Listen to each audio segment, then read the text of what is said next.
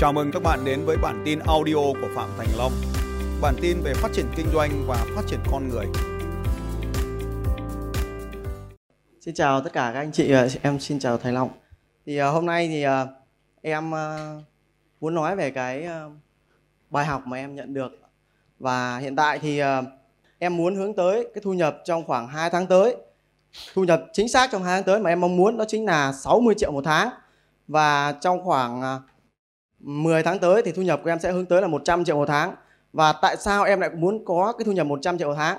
Bởi vì khi em có thu nhập 100 triệu một tháng thì mục tiêu hướng tới của em trong vòng 3 năm tới là em muốn có một chiếc xe ô tô Mercedes và C200 và trị giá của nó là 1 tỷ.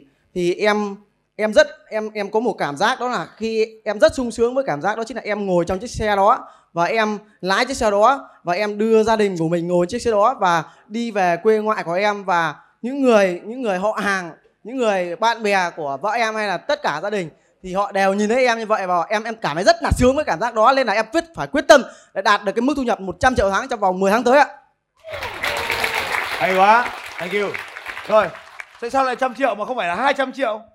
À, thì giống như anh nói đó chính là mỗi mục tiêu thì mình lên lên em bởi vì với với với em nghĩ là là với mục tiêu thì mình lên đặt một thời gian cụ thể và nó lớn hơn sau một cái cái giai đoạn nhất định thì chắc chắn ờ. là sau khoảng bây giờ, hai bây giờ, bây giờ này bây giờ nếu mà mà Donald Trump này cũng nghĩ về chiếm trăm triệu một tháng thì điều gì diễn ra?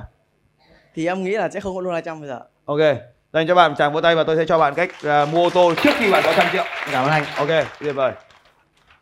Sốt ô tô giá Mercedes C 200 giá bao tiền đấy? Ai biết? Em có thể ngồi xuống rồi. Ok bao tiền tỷ mấy tỷ mấy tỷ mấy cho đến khi lăn bánh là tỷ mấy hả? Tỷ rưỡi nhá. Tao lấy tỷ rưỡi. Một tỷ rưỡi. Một tỷ rưỡi, xe này sẽ cần ờ, vốn đối ứng là 300 triệu và vay 1 triệu 2 trong vòng ờ, trong vòng 5 năm đi. 20 mà, tôi có ngân hàng cho vay 20 đấy. Ok, nếu thích vay 30 thì vay 30. Tỷ rưỡi là xe lăn bánh mà anh các anh vừa bảo tôi là lăn bánh tỷ rưỡi mà. Lăn bánh mà. Hả? Lăn bánh bao tiền? Lăn bánh cơ, xe lăn bánh không tính không, không tính giá xe, không tính niêm yết, tính xe lăn bánh. Tỷ rưỡi nhá. Có ngân hàng cho vay 20% rồi, thực ra có ngân hàng cho vay 10% thôi. Tôi có tính 300 triệu. Vậy nếu mà tổng tài sản của anh có số dư là 300 triệu là bắt đầu có thể mua rồi. Nếu mà muốn mua cái ô tô, nguyên tắc của tôi là 10% tổng tài sản. Vậy thì tổng tài sản của anh phải đặt giá là 3 tỷ. Anh mới bắt đầu nghĩ đến chuyện mua cái chiếc xe mặt bằng tiền mặt giá 300 triệu. Tiếp theo, mỗi một tháng tôi giả sử chia trong vòng 60 tháng đi. 60 tháng. Nó trả 1 tỷ 2 này trong vòng 60 tháng là mỗi tháng là 20 triệu tiền lãi để trả cái xe này, tiền lãi để trả cái xe này vào khoảng 1 tỷ 2 cứ cho 10% đi. Là 10 triệu một tháng tiền lãi. Cộng với chi phí vận hành cái xe, tính tối thiểu nó là 26 triệu đây, nhưng mà tôi tính rẻ thôi, là 20 triệu. Là mỗi tháng anh vận hành cái xe này, anh mất 50 triệu. Vậy thì để vận hành cái xe 50 triệu này, hàng tháng thu nhập của anh phải là 500 triệu để cho vào đây 10% thu nhập vào việc vậy xe. Bài học của tôi, đây là bài học trả giá rất đắt của doanh nhân như tôi. Đấy là ngày mai ta sẽ học về chiến lược này. Đó tên lại là chiếc áo không làm nên thầy tu. Làm doanh nhân thì không phải là chiếc xe. Xe đẹp là doanh nhân. Đấy là chúng ta nhìn thấy một doanh nhân đi xe đẹp thì ta nghĩ là xe đẹp là doanh nhân, không phải Doanh nhân thì có sở hữu xe nhưng mà có đi xe thì không phải là doanh nhân. Đây là bài học đắt giá nhất trong cuộc đời của tôi vào năm 2001 tôi kiếm được rất nhiều tiền từ nghề tư vấn luật sư của tôi, tôi là thuộc loại luật sư giàu nhất trong đám bạn tôi thời đó. Vì là giàu nhất trong đám bạn luật sư cho nên có thằng nó được bố nó cho cái ô tô. Nó đi ô tô trước mặt tôi và tôi cũng giống có cảm xúc giống như anh. Cho nên tôi đã quyết định rằng là mình phải có một cái ô tô. Toàn bộ tiền từ văn phòng luật sư lúc đó tôi đầu tư sang cổ phiếu hết. 6 cổ phiếu đời thời đầu đầu có nhưng mà tăng rất chậm. cho nên cuối cùng thì năm, đầu đây là 2001 cứ kiếm được tiền tôi may hồi đó là cứ có được tiền tôi đổ vào chứng khoán. Mà chứng khoán thời đó nó rất hay là cứ cho vào chứng khoán nó lên. Nó lên rất chậm. 2003 tôi rút toàn bộ tiền ra. Toàn bộ tiền chứng khoán. Cộng với xin bố mẹ tôi một khoản nữa. Cộng với vay ngân hàng. Thì mua được cái xe ô tô thời đó là xe Mazda 6 M6 khi mua được cái xe ô tô đầu tiên nó rất sướng sướng đến mức mà suốt ngày mình chỉ lên mạng để chơi với cái hội này thôi. Hồi ở Việt Nam chưa có for, chưa có ô tô fun hồi đó chỉ có mấy cái diễn đàn nước ngoài. Bắt đầu độ xe bắt đầu đồ chơi vân vân. Mất rất nhiều thời gian vào cái việc này nhưng mà chưa xong. 5 năm sau 2008 nhìn lại những gì mà tôi đã mất là toàn bộ số tiền mà chứng khoán của nó của tôi nếu mà để nguyên thì mua được 14 cái xe khác. Mà không phải nợ ngân hàng nhưng cuối cùng thì gì ạ? Sau sau 8 năm ở đây, kiếm được bao nhiêu tiền ở công ty luật này, phải dồn vào trả tiền lãi ngân hàng và ô tô. Cái cuối cùng sau 5 năm, thay vì 14 cái xe ô tô, thì tôi chỉ còn lại một cái xác xe ô tô. Sau 5 năm, xe nó khấu hao gần như hết. Đó chính là cái bài học rất đắt lớn của tôi là tài sản hay tiêu sản. Cho nên, nhớ bài học quan trọng này về doanh nhân này. Cái áo không làm nên thầy tu, cái xe đẹp không làm nên doanh nhân xe không phải doanh nhân. Làm doanh nhân thật thì phải sở hữu xe. Hay là không là do mình. Thì ở đây, bắt đầu mua xe khi nào? Khi tổng tài sản của anh đạt 3 tỷ và giá trị thu nhập của anh trong khoảng này là khoảng 500 triệu. Bởi vì vận hành một cái xe ô tô không chỉ là cứ mua xe là được đâu. Cái chi phí vận hành nó đắt lắm. Đây là tôi tính là nếu anh vay ngân hàng, anh phải trả hàng tháng khoảng 30 triệu. Đấy là vay 5 năm. Còn ngoài ra cái chi phí vận hành nhiều hơn 20 triệu. Nếu mà mua mẹt, mua bêm còn đắt hơn nữa, bởi vì thỉnh thoảng nó lại báo lỗi. Đấy là cách người ta bán đồ và bán đồ phụ tùng rất đắt. Anh chị luôn nhớ một cái xe, một cái xe mà mua một cái xe thì khoảng 7 năm mình vận hành cái xe đó bằng tiền cái xe luôn. Bằng tiền cái xe luôn. Và 20 triệu một tháng là tôi tính rẻ, thì anh phải có cái chi phí vận hành cái xe này khoảng 50 triệu. Quay trở lại việc của chúng ta là đi Uber. Rẻ hơn con số này rất là nhiều, rẻ hơn nhiều lắm đi Uber, các anh chị cứ thử đi đi maximum, đi thoải mái, tất cả mọi nơi các anh chị đều đi Uber mà xem, hết bao tiền, một tháng maximum, cả nhà tôi giờ đi Uber hết. Ông ngoại, ông nội giờ đi Uber. Cả nhà đi Uber, nó rẻ hơn rất là nhiều. Thứ hai là đi Uber, vì cái tiền đi Uber mà trong thành phố, thì cái tiền gửi xe đã tiền gửi xe thôi nhá, đã sắp xỉ tiền Uber rồi. Anh chị chỉ cần gửi cái tính tiếng là ra, là mình cái độ mình đi học này mình tính tiếng là mình chết tiền xe. Cho nên là đi Uber là cách rẻ hơn. Uber bây giờ Uber với đi Grab tương đương với các chị vận hành một cái xe máy rẻ hơn rất là nhiều.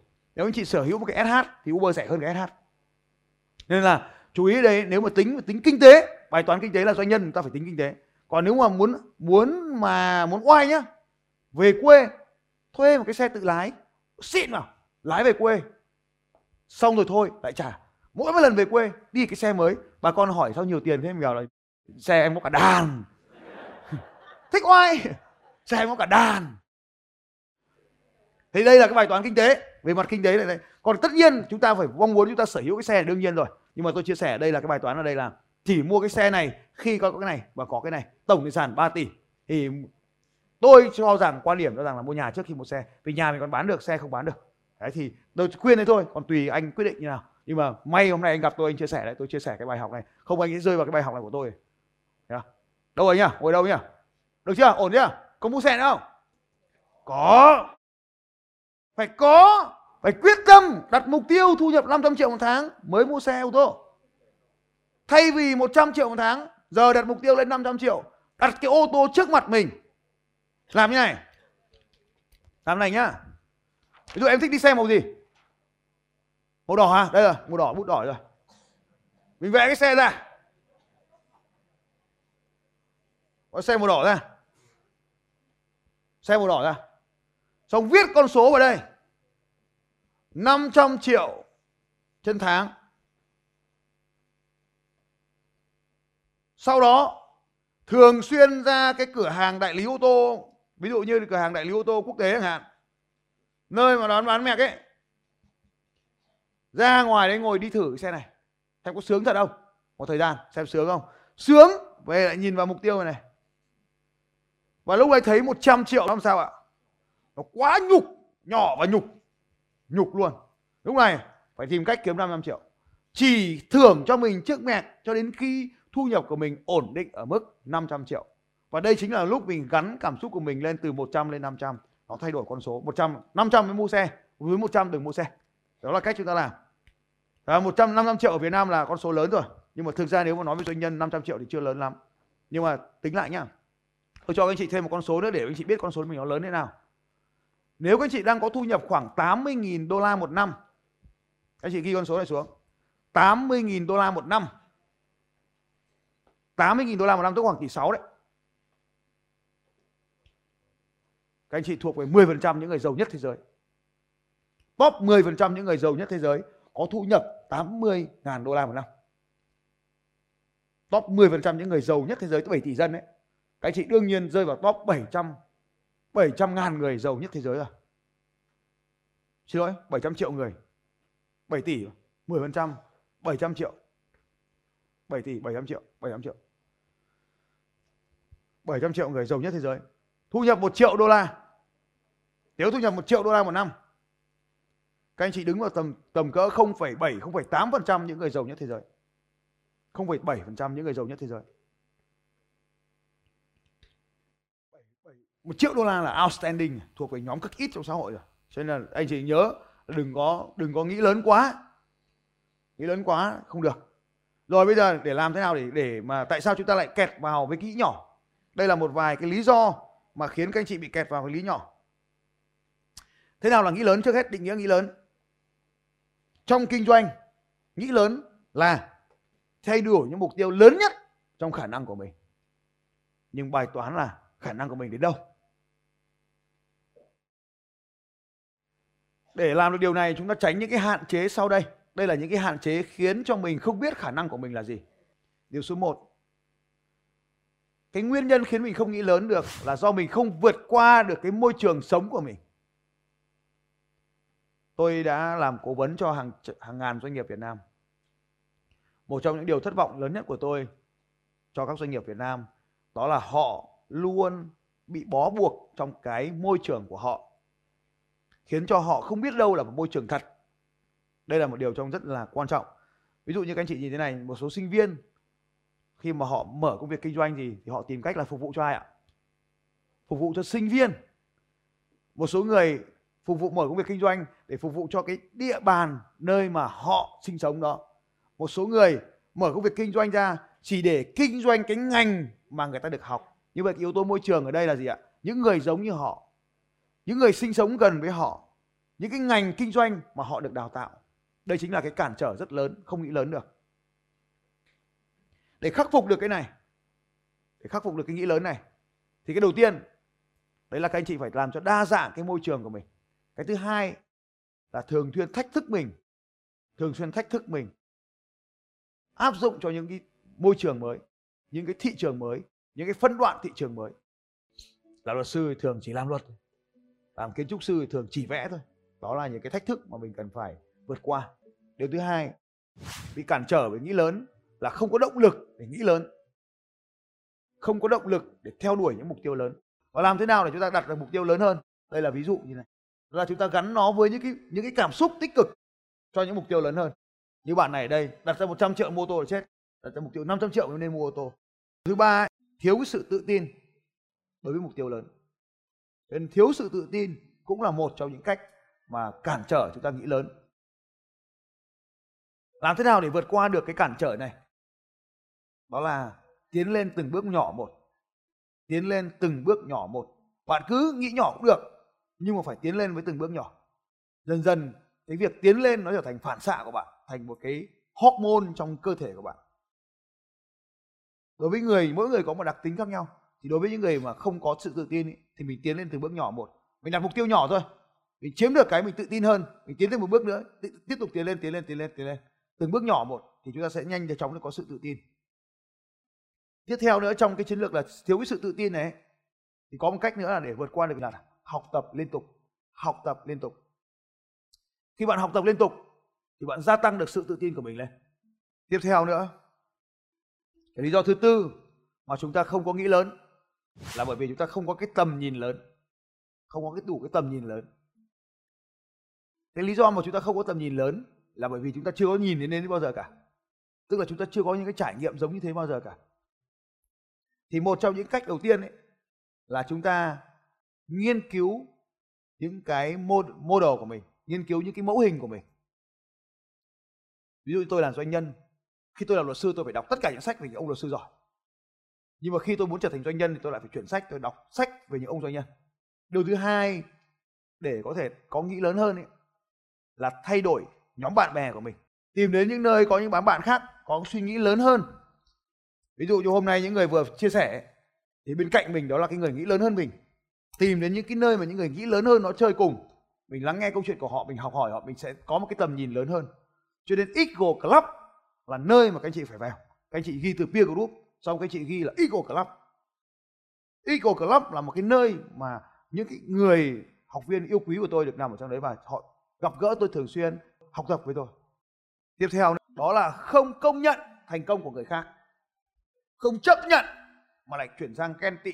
Thì ghen tị là một đặc tính mà tôi đã từng gặp phải. Mình không công nhận nó. Mình cứ thấy nó thành công thì mình lại chửi nó. Bao trong số anh chị đã từng ghen tị với ai đó trong cuộc đời này? Mình là người mình phải ghen tị nhưng mà mình ghen tị thì nó giống tôi nói lúc đấy là mình không lên được. Cho nên thay vì ghen tị, lúc đấy có một số anh à, khi nghe thằng bên cạnh mình chia sẻ số liệu lớn hơn mình là mình ghen với nó. Đây là cách làm đúng. Số 5 đó là cổ vũ cho những ý tưởng lớn lao. Thay vì ghen tị thì chuyển sang cổ vũ cho những ý tưởng lớn lao. Bởi mỗi khi bạn nghe thấy một ai đó có một cái ý tưởng lớn lao thì hãy cổ vũ, hãy chúc phúc cho họ mong họ đạt được điều đó. Và khi nhìn thấy ai đó thành công thì ăn mừng thành công của họ, như thể thành công của mình. Bao trong số các anh chị đây đã đi xem đá bóng, dây lên nói tôi.